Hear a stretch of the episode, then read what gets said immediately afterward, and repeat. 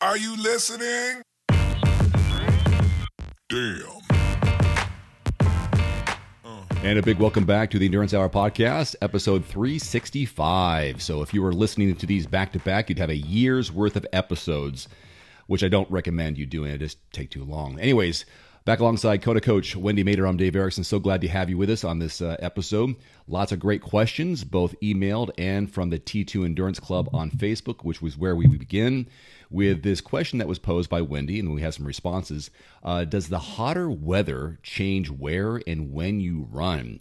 I know a lot of people are dealing with 80s, 90s, humidity. And uh, how much do you run on trails versus on pavement versus the treadmill? I want to get Wendy's answer first, and then we have a couple of responses from our members inside the group. Go ahead, Wendy. Well, in the past, like you you know probably more when I in the early stages of me being a runner and a triathlete, weather may have impacted whether I ran inside. Not necessarily hotter weather, but colder weather definitely impacted me choosing to run inside versus outside because I'm not really a fan of the cold. And since I started trail running, I run mostly on the trails when I can and especially in hotter weather. You know here in georgia we we've had some heat waves of you know 90 to 100 degrees 60 to 75% humidity so it feels like 105 to 110 i'm going to choose a trail versus the pavement just to try to get some shade. And i'm definitely more of an outdoor runner now with all my years of experience compared to when i started when I d- I didn't really mind running on the treadmill. And so for me currently right now and where I'm training, I'm actually choosing to set my schedule where I can run in in a hot part of the day because I'm training for the Ironman World Championships in Kona and I've done it before. And it can get really br- brutally hot and humid in Kona. And now that I'm living in Georgia, I can experience um, hot, brutally humid conditions. And so once or twice a week, I am choosing purposefully to run outside in the heat and other times I run indoors on the treadmill just when I'm going for an easy two or three mile recovery run. Sometimes I choose to do that on the treadmill just so I can be entertained by the television. it has nothing to do with weather. On Elite E Drive, there's a sec- there's a few sections obviously where there are some trees kind of over the roadway, but other than that, there's no protection from the weather or elements on Hawaii. There isn't, and you know I've done it 10 times and I've only had really one or two times where the heat really got to me and it was probably my last time I was there. I think that was in 2017 was the last time I was there and the heat got to me where I remember feeling like, oh my gosh, this is, I remember saying to myself, this is the first time running in Kona that the heat is really negatively impacting my mental and physical performance right now come on, Wendy, you usually enjoyed this. And I had to do my do a lot of self-talk to get myself to get back to the ways I've I've always been where I thrive on heat and I want to overcome the heat and I want to be the I want to be the best mentally and physically running in the heat because most people aren't. But that day it was just just I don't know if the humidity was exceptionally high and just no wind and yeah, it can get brutal. Here's this response from Jay from inside the T2 Endurance Club when does the hotter weather change where you run? He goes, I do, and today was a perfect example. Run where there is as much shade as possible when it's super hot. Today, the ambient temperature during my run was in the upper 90s and the heat index was in the low 100s. Low 100s, is it can get higher than 100? Uh, I basked in every shady section of my route, did a seven mile run and emptied my two liter CamelBak, took a salt stick, um, around mile three and a half. That said, it was manageable, but a wee bit brutal. My goodness, can you relate to those those numbers, Wendy? Yes, because Jay lives in Georgia. He's probably an hour or so north of where I live, and totally relatable. You know, in two liters of fluid in a seven mile run, that's a lot. Mm of fluid for seven miles. I'm going to say the seven miles is probably most people are going to do between, you know, somewhere between an hour and an hour and a half, depending on your speed. And that's definitely a lot of fluid, but I totally understand where he's coming from because I've experienced that same heat where you know, it gets to the point where it's dangerous. I don't know if I talked about this on the podcast last week or the week before, but I intentionally did a five mile run on the track in the open. It was basically an open road, no shade, and that was my intention. And I my goal was about five miles. And when I got there, I started feeling goosebumps, and that's when I knew I was on the verge of, um, not maybe heat exhaustion. That's a sign of heat exhaustion, not heat stroke. But I'm I'm definitely in tune with my body and I know when how far I can push it and when I need to be done. And the reason I chose the track is cuz I could bail at any time. My car was right around the corner parked in the parking lot. Mm-hmm. So it was one of those things that I just wanted to test how far I can make it at a certain intensity and um and my threshold was about 5 miles at the intensity I was and I'm like I'm done. I got I need to cool off right now before I get sick. Yeah, I find if I have enough hydration you know, stashed around my route that I will purposefully go out at the hottest time of the day. And this is the the sick triathlete in my uh, in, in my head where I want to suffer. I want to see how long I can suffer in these elements because it builds my confidence. If I know I can deal yeah. with 90 plus degrees, it's super hot, my body is uh, trying to adapt that when it comes time to a race, I can, you know, uh, go back in my mind going, okay, I've done this before. It's, you know, I've done it. I can do it again. Or I dealt with it. Or I just need a little more hydration and I'll be able to get through this section. So, and I've, I've raced in some pretty hot temperatures in the past.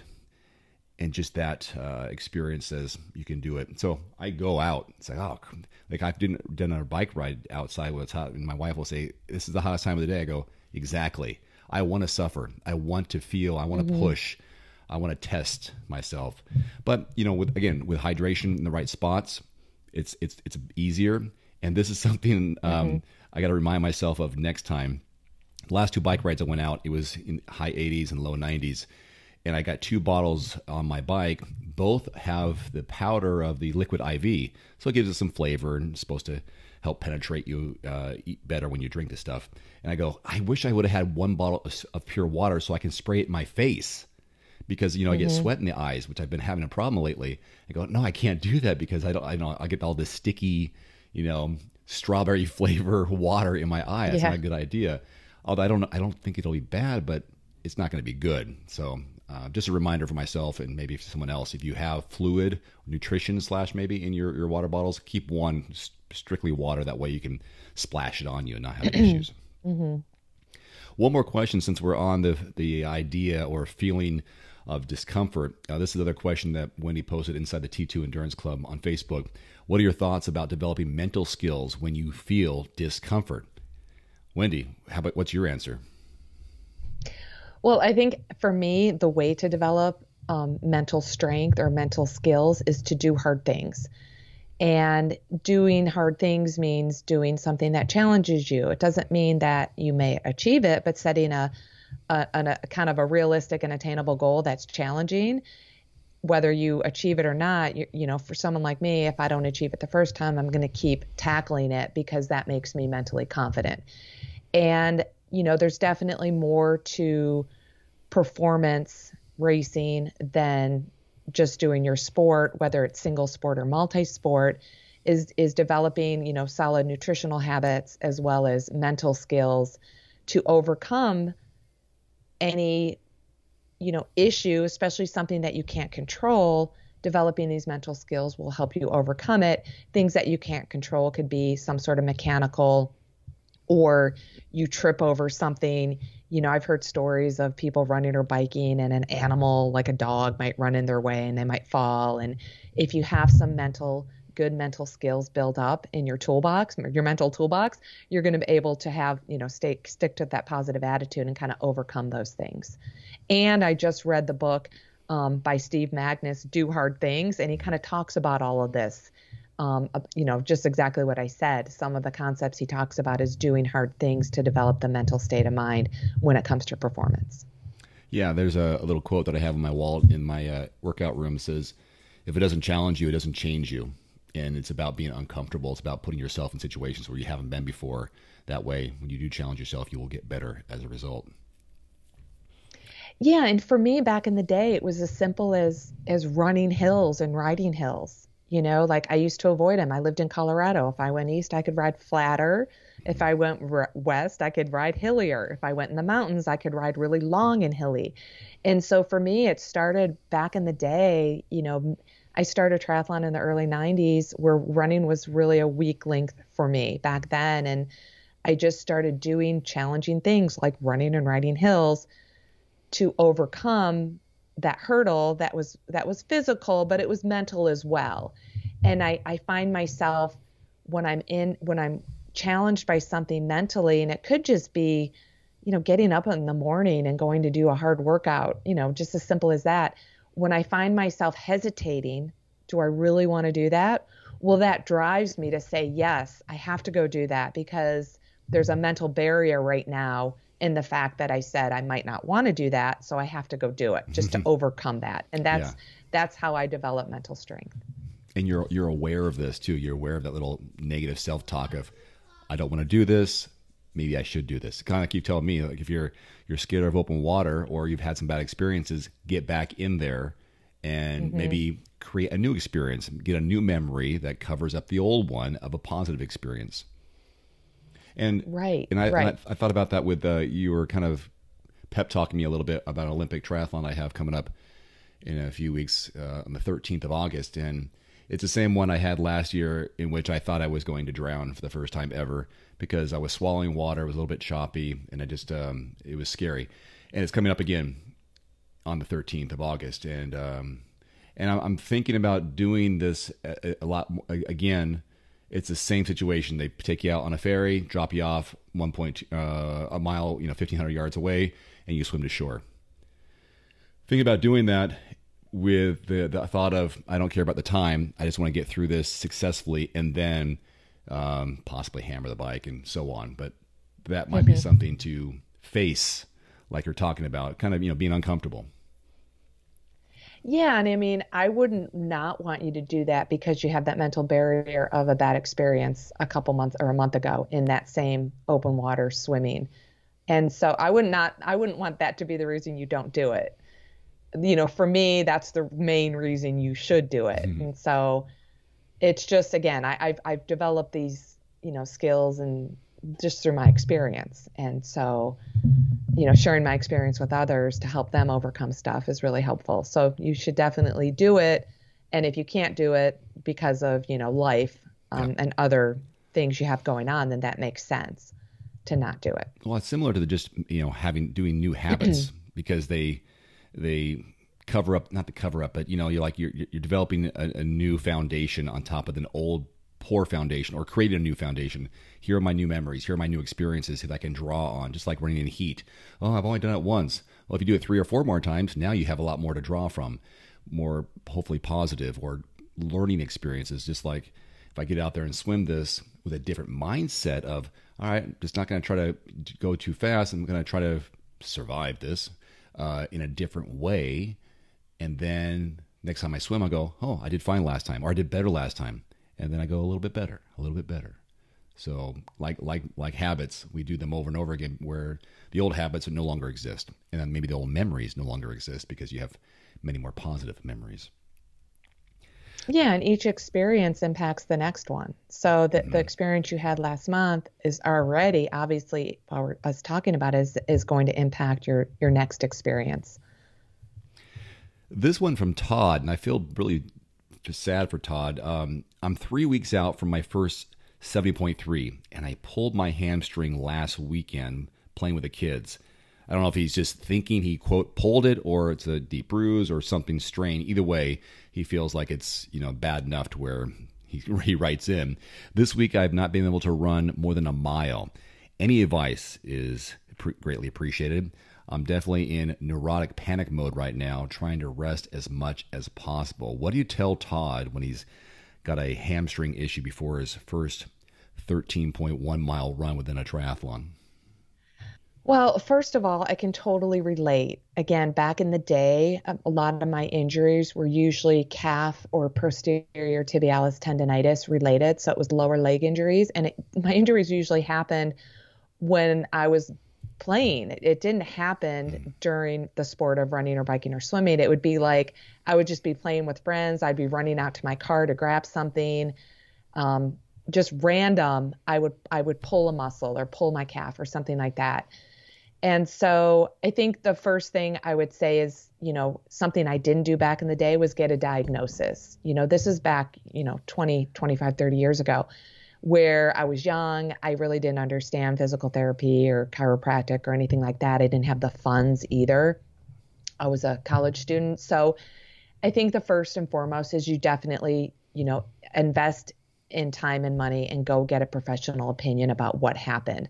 Because mm. a lot of times, because, you know, everything in your body is connected, you're feeling a, a pulled or tight hamstring and and again maybe it's not pulled maybe it's just tight and with with some sort of physical therapy chiropractic massage. Um, we all the all of those therapists do so many different protocols to heal or to, really to diagnose and to heal. You might just need one treatment of something and then you're all better. So definitely knowing exactly what's going on i think is going to give you peace of mind and it helps you assess what you're what you can and cannot be doing.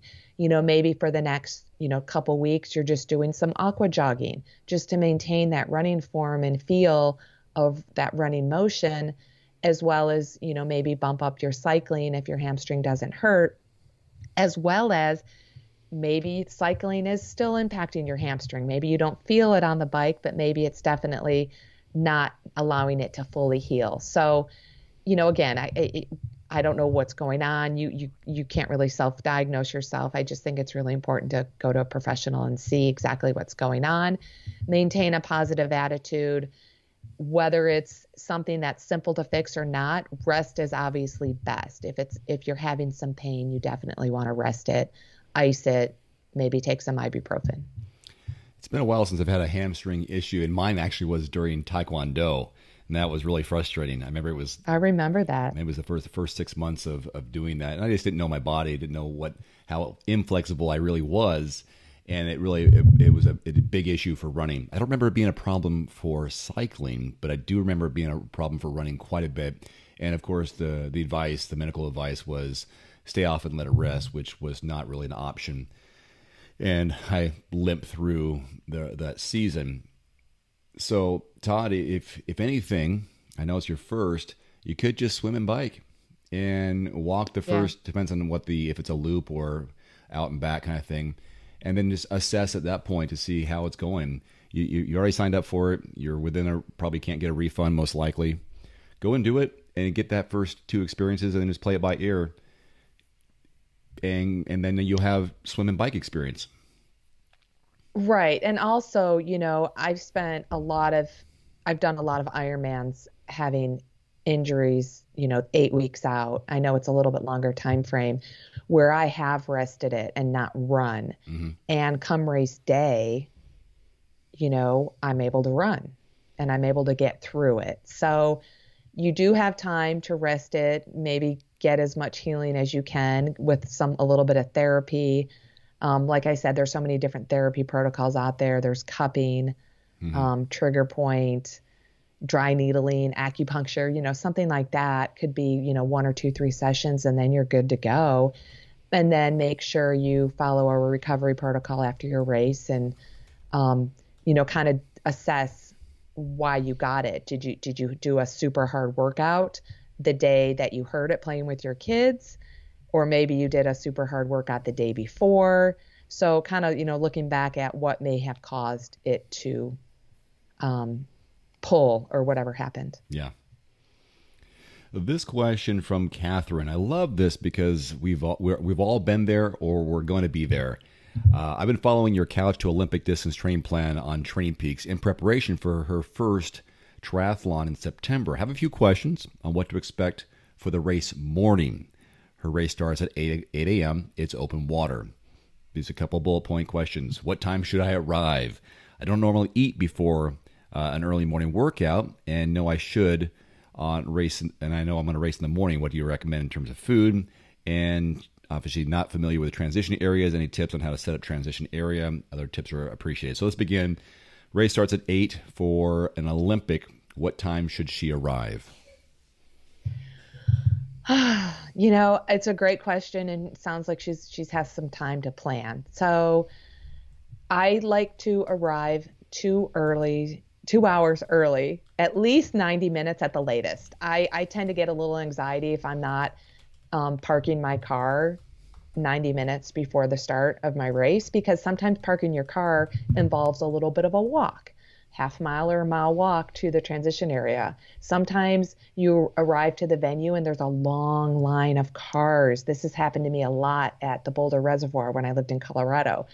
And then all of a sudden, th- that 90 minutes turns into 60 minutes when mm-hmm. you're parking your car and you only have 60, 60 minutes, which is plenty of time. But it could cause a little panic or anxiety, or maybe not. It's your first one, so you don't know what panic and anxiety feels like yet. So I would say at least arrive 90 minutes up to two hours beforehand.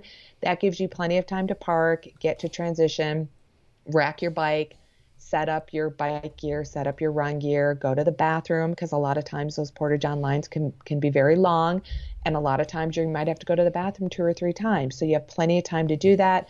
If it's an open water swim, maybe you're you're going to be swimming in your wetsuit, so that also gives you plenty of time to put your wetsuit on and if the venue allows an open water swim warm up before the start of your event. So there's a lot of things that you do keep you can keep yourself busy within that 90 minutes to 2 hours. Eh, so as far as like breakfast goes, definitely um, with the higher anxiety level, you're going to be expending more calories. So you definitely should eat breakfast and you should practice eating breakfast before your workouts so you know how your um, digestive system is going to work.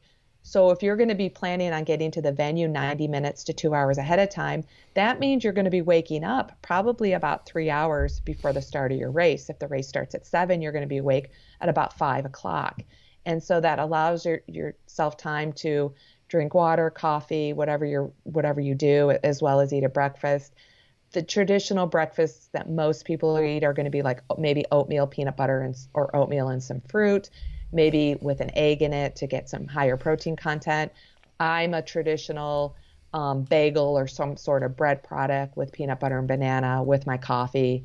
That's something I do on a on a mostly regular basis, so I know that's going to work for me race day. And yeah. then as far as like the, the transition setup, I've actually done a video that you should go check out. It's called Triathlon Then and Now. And I talk about how my transitions used to look like 30 years ago and how they look now and all the gear. Hmm. But you definitely want to keep your transition setup minimal with just bring bring a backpack full, you know, with your your helmet, if you have cycling shoes, socks, visors, sunglasses, what you're going to wear on the bike as well as maybe if you're going to wear different shoes on the run, make sure you have your running shoes. Maybe put socks on on the run instead of the bike. Have that bib number um, on a racing belt is probably best, as well as um, a couple bottles of hydration and, and other nutrition for your transition, as well as, you know, obviously your suit. I would bring a small towel and then also something that I've often forgot is a pair of uh, or a set of dry clothes mm. or something to change into after your race. Sometimes I just totally um, space that because I'm pre- I'm preparing my transition for what I need to do in transition, and then I forget about well after the race, what am I going to wear? Yeah. So that's something important to keep in mind. You know, Catherine, I think if you just uh, lay things out, and people will take pictures of this, and I have in the past, lay things out the night mm-hmm. before mm. of uh, what your little sections. And this is my swim pile, my bike pile, my run pile, how it might look, and of course your your clothes pile for afterwards. You know, what am I wearing on uh, to the race? Am I wearing my my my kit underneath uh, the clothes that I wear to the race? What's the weather going to be like that day? So do I need to pack something extra, whether it's arm warmers or gloves, or am I wearing socks? I always like this little tip of putting some baby powder or some powder in your socks so you can put those on in case your feet are wet. It's a nice little, you know, it's it's just a, it's like a warm blanket around your feet. If you have a, a dry pair of socks with a little powder on, helps to get your feet in there as well. Same thing with powder possibly in your shoes, uh, bike shoes and running shoes. I do both just to have some dry, no matter what, dry shoes. Uh, but lay things out ahead of time and then kind of go through your mental checklist. If you've never been to a triathlon, I can understand some of these questions being like, you know, what do I, what's it gonna, what do I expect? What will it look like? There's lots of videos online. Check out Wendy's about you know triathlon then and now that will help out. But just you look at any triathlon uh, Ironman video, they you can just see what a transition area looks like and how people are milling around. Um, but for an Olympic, yeah, and your, your, you know, and there's time. You know, go ahead. Well, there's time to maybe maybe you maybe you're going to do a sprint before your Olympic, or maybe you can go volunteer at a race, and kind of that's going to help you guide you on mm-hmm. what to do if you volunteer.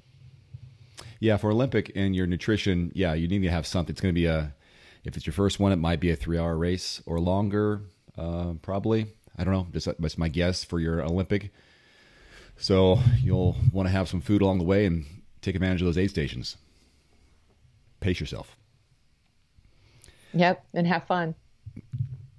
This question is from Tom, and he uh, he's purchased some programs from us, our couch to half iron, and uh, also this inf- information about his uh, first sprint. Looks like it. He had a sprint triathlon, and he and he says here, uh, utilize the first ten miles of the bike as an FTP test. So he's doing the first ten miles of a sprint. So that's almost all the the bike bike uh, distance. Based on the results, I think that over that I overrode the beginning of my half Ironman bike the month before over 85% of my FTP. Next time, I'm going to target about 75% of my FTP next half Ironman. Is that correct? We'll answer that one first and then we'll move on. Wendy? So yes, congratulations, Tom. Um, he had he we've talked about him on the podcast before. He did a half Ironman following our Couch Two program. Um, he struggled a little bit with nutrition and and he had followed up with me and told me that could have been because of his pacing on the bike. And um, I think you know, uh, you know, let's talk about what a functional threshold power test is. It's it's a test to determine your power training zones, usually zones 1 through 5, recovery, endurance, tempo, threshold and speed zones. And so I think a sprint distance or an Olympic distance triathlon could serve anyone well as a functional threshold power test um, your functional threshold power is usually the average power it takes you to do an, a one hour effort. And if you do like a sprint race, that's usually going to be maybe a, a 30 to 45 minute effort. And then you can kind of take, you know, generally maybe 90, 95% of that. Or if you think you could hold that for an hour, then that's your functional threshold power. That's your zone four. That's usually what you what I like to target in a sprint and Olympic race. When it comes to a half Ironman, I generally recommend that 80 to 85% range, the lower end for a less experienced athlete and the higher end for a mo- more experienced athlete. So if you're going to target 75%, I think you're I think that might be a little low and at the same time, I think if you're if that's what you're going to target and that's your execution plan, I think it's a good one um, to see how you your nutrition goes, to see how your pacing goes, and to set you up for a better run, doing a little bit lower effort on the bike. And also, you're going into your next half Ironman at a new fitness level. So you've already done one, you have all this experience and all this knowledge from a pacing and nutrition perspective. Your training is at a new level now than it was um, as a lead up to your first half Ironman. So you want to take all those into consideration as you're thinking about how to pace the bike. Um, maybe maybe instead of 75%, maybe you're going to go a little bit higher, maybe 78 to 80%. I think it would be a, a better range for you because you have a little more experience now than you did after the first one.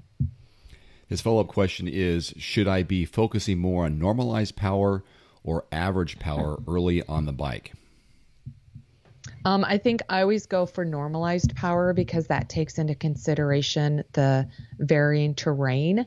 So it could be your normalized power on a very hilly terrain can be a lot higher than your average power just due to the grade of the hills and how hard you're pushing the hills. So I normalized power to look at um, instead of average power. Yeah, and I pulled up just for clarification here uh, when you look at the difference between normalized power and average power. To put it simply, average power is the reflection of what you actually did during the ride, including your coasting. So that's the overall average. If you, you know, normalized power approximates what you could have done at the same level of effort had you ridden at a perfectly steady pace. So that's the difference between normalized versus the average power of the overall ride. And I remember uh, from my yeah, and last, if you're go ahead. If well, if you're going to race like a super flat course and you're like hammering a super flat course, your normalized power could be your average power. They're pretty close. Yeah, exactly. And I was looking at my numbers from the Coeur d'Alene half Ironman that I did a little while ago, and my average power was 193 in the watts, but my normalized power was 214 and and that's because of the coasting. There was a lot of hills in this in this course, so you know, a lot of coasting downhill where I wasn't pedaling or pushing as much. But overall, was 214, and I know now that that's probably a little too much for me. So if I'm, I, I do a, if I did that course again, I would even throttle back even more. Uh, so I wouldn't have the um, the higher pa- power average uh, normalized power to save myself for the legs, even though I did a pretty decent job on accomplishing that. Anyhow, mm-hmm. that's just that's my example of when I did this this race. 193 was the average, while 214 was the normalized. Big difference. Uh, yeah. Did he have one more question here? I think he had one more follow up. Did he? He also wanted to say that he really liked the recent podcast discussion on picking an Ironman race because he's grappling between grappling between Lake Placid and Maryland uh, next year, because they're pretty close to drive to. And this year's plan is two halves to gain experience and knowledge before next year. Thoughts? I think it's great that he's doing halves to get experience and knowledge before his first full. Because mm-hmm. I think those athletes, at least from my experience, the ones I've coached and the ones that I just known who do their first triathlon as an Ironman, it's a huge, it's a huger, bigger learning curve than if you have some shorter distance races leading up to your first full. And so so kudos to him for kind of planning this out. I've never done Maryland. It's a fairly new race. Um, I hear logistically it's a little bit harder to get to as far as travel, but if you live on the East Coast, then it's not for you. I'm thinking people who live on the West Coast. And um, but I don't know anything about the Maryland course but Lake Placid, I think you know it's it's hilly, it's it's difficult, it's a hilly bike, a hilly run, but it's so beautiful. I, I definitely think if anyone has a chance to do Lake Placid, you know the Olympics were there, and it's just an awesome town and venue. And the Adirondack, Adirondacks, I just think it's awesome. So, yes, if you can make Lake Placid happen, I definitely would recommend that. I've only been to Lake Placid. I think it, it feels like I've been there twice, but maybe just once maybe just once. It but it was a great experience. So that's why it feels like I was there for a long. I was there for a long time, like four or five days. And someone was asking me that is Chattanooga coming up? It's like, oh, that's what it is.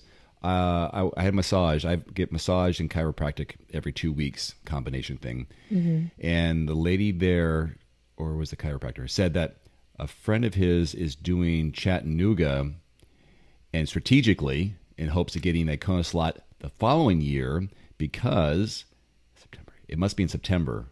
Chattanooga. Does that sound right? Chattanooga in September? Yeah. Because right, yeah. the guy's hoping that all the qualifiers, the, the top end athletes in his age group, will be in Kona and won't be at that race, which makes sense, and that he can have a better chance at getting a slot for the following year.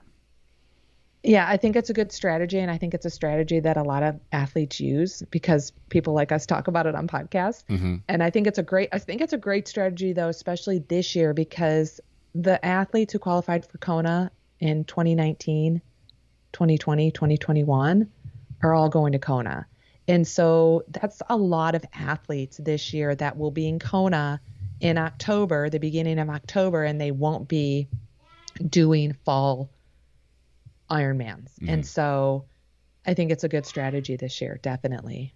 Good questions and good topics for episode 365. By the way, before the podcast started, I um, included a few new members to the T2 Endurance Club on Facebook and added two new members. So our total membership in our private group on Facebook is 704, and we're keeping it low uh, because we want this to be a somewhat intimate group of multi sport athletes who are looking to learn more about swim, bike, and run, endurance, strength, nutrition, and so on.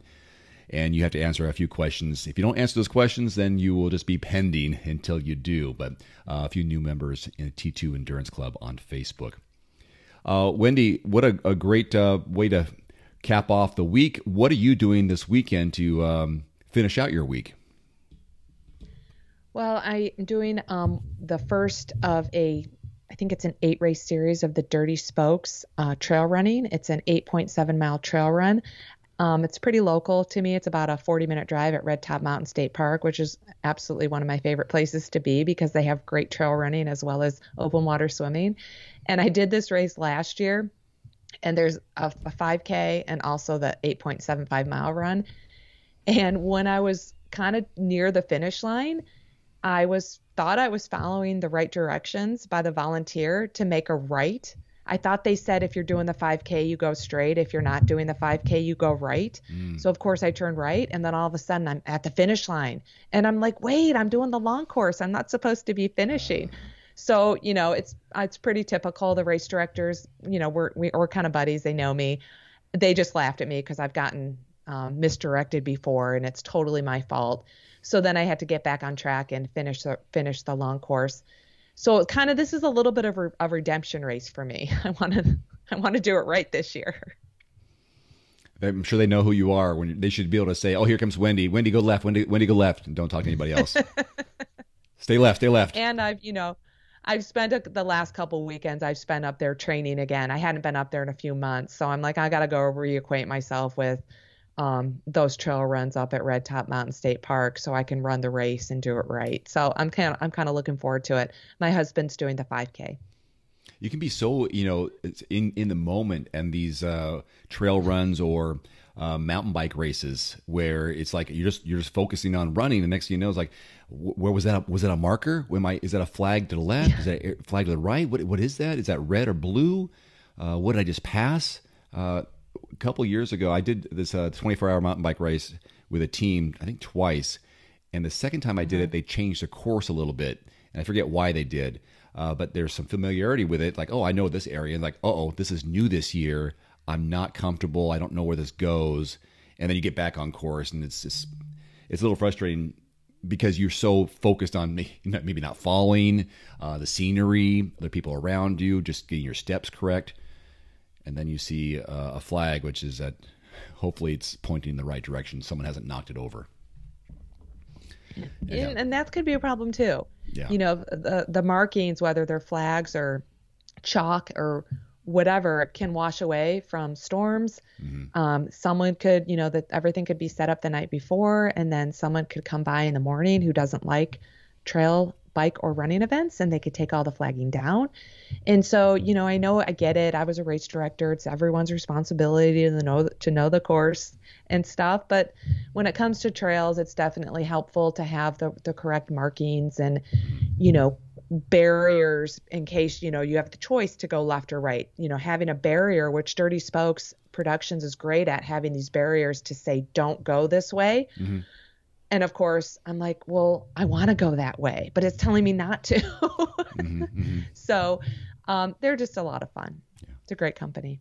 Well, looking forward to hearing your recap of how that went this year, if you were on course or not. That'll be next Thank week. Thank you.